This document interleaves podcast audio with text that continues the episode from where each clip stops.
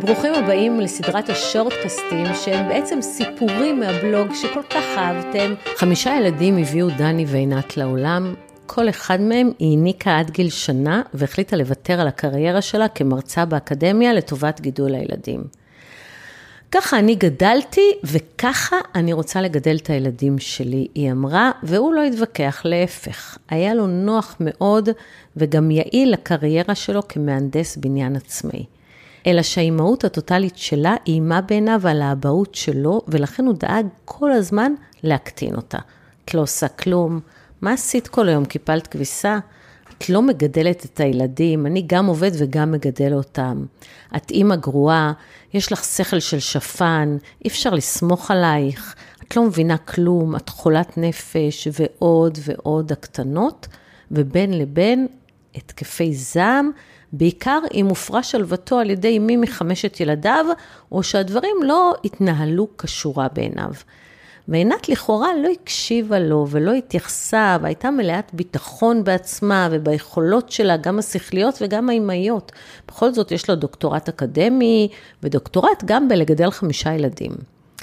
אבל מסתבר שהקטנות רצופות במשך שנים מותירות חותם גם אצל האנשים הכי חזקים. בדיון הראשון בעניינם הוא טען שאימא גרועה וחולת נפש, ושהוא גם עבד וגם גידל את הילדים, ולכן המשמורת צריכה להיות אצלו.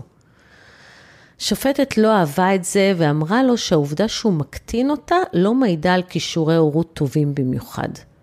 בתגובה, עורך הדין שלו דרש שתיערך להם בדיקת מסוגלות הורית. מיד הסכמנו, בלי בכלל להסס. רק בדיקת מסוגלות הורית תראה באמת מי היא, אמר עורך הדין אה, במין שכנוע פנימי עמוק כזה, שהעיד שהלקוח שלו עשה גם לו גז לייטינג.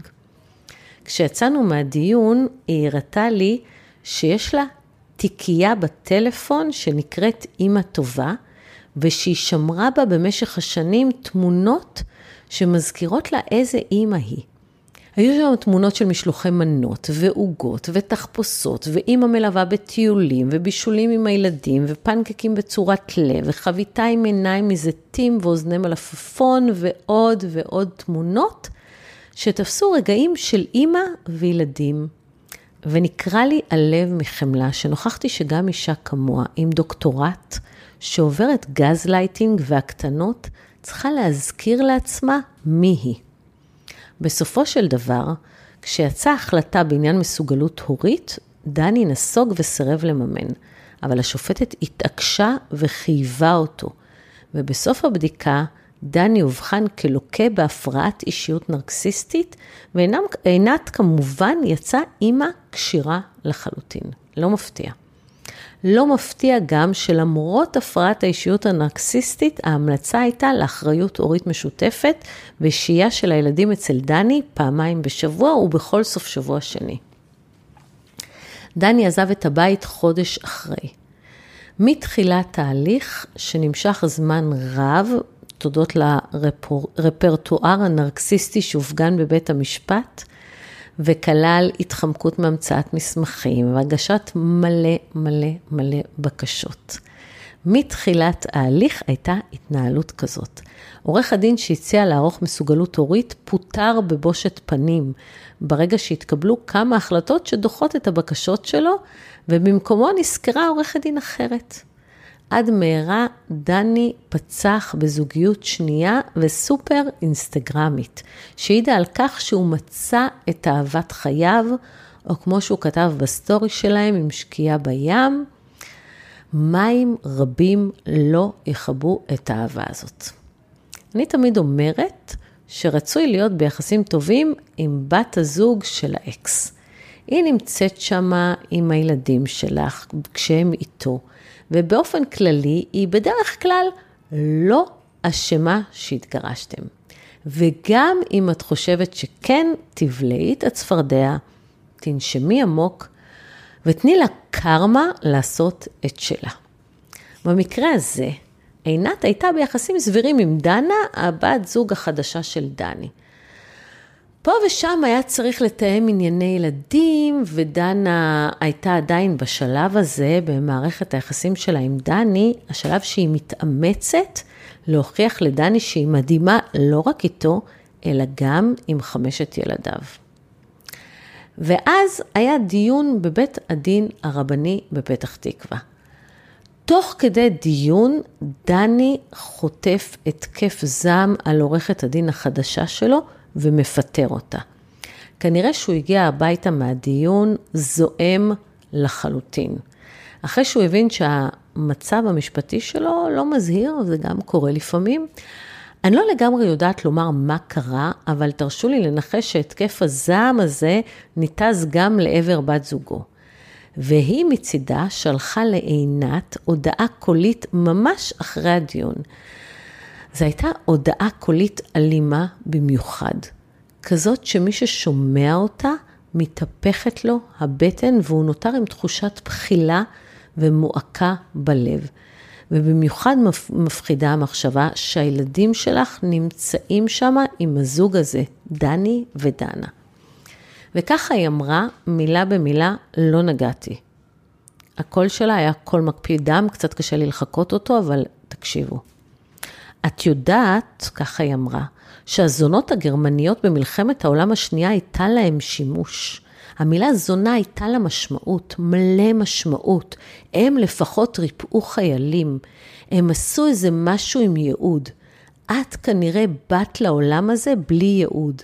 ככה היא, היא, היא מקריאה לה, בעוד, היא לא מקריאה, היא מדברת בהודעה מוקלטת. את באת מהשטן, את באת להשחית, לקלקל, לזהם, להרוס, לפצוע, וכל זה למה? בגלל שאת אישה חולה ולא מאובחנת. עכשיו, ברגע שתזיזי את 40 קילו שלך, ואת כל היופי הזה שנשאר ממך לתוך איזו מחלקה פסיכיאטרית, ותטפלי בעצמך, יוטב לכולם. ובואי אני אגיד לך משהו, ממשיכה דנה ושולחת את ההודעה הזאת לעינת.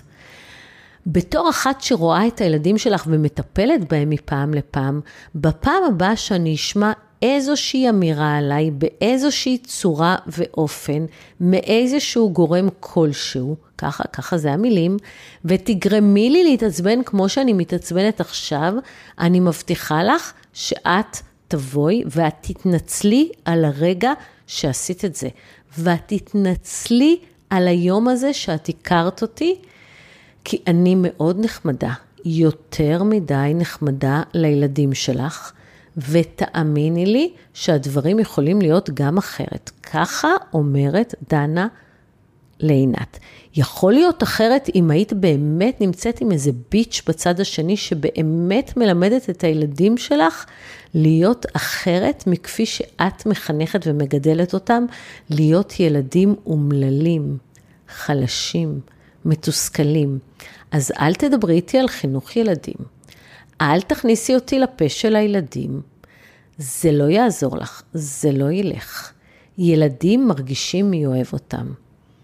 את צריכה בכלל להיות אסירת תודה שיש דמות חיובית אחת שפויה בחיים של הילדים שלך, כי את חתיכת פח זבל אנושי. אני מציעה לך לנתק כל מגע איתי. לא רוצה לשמוע את השם שלי יוצא, כי אני אחנך אותך, אני אטפל בך.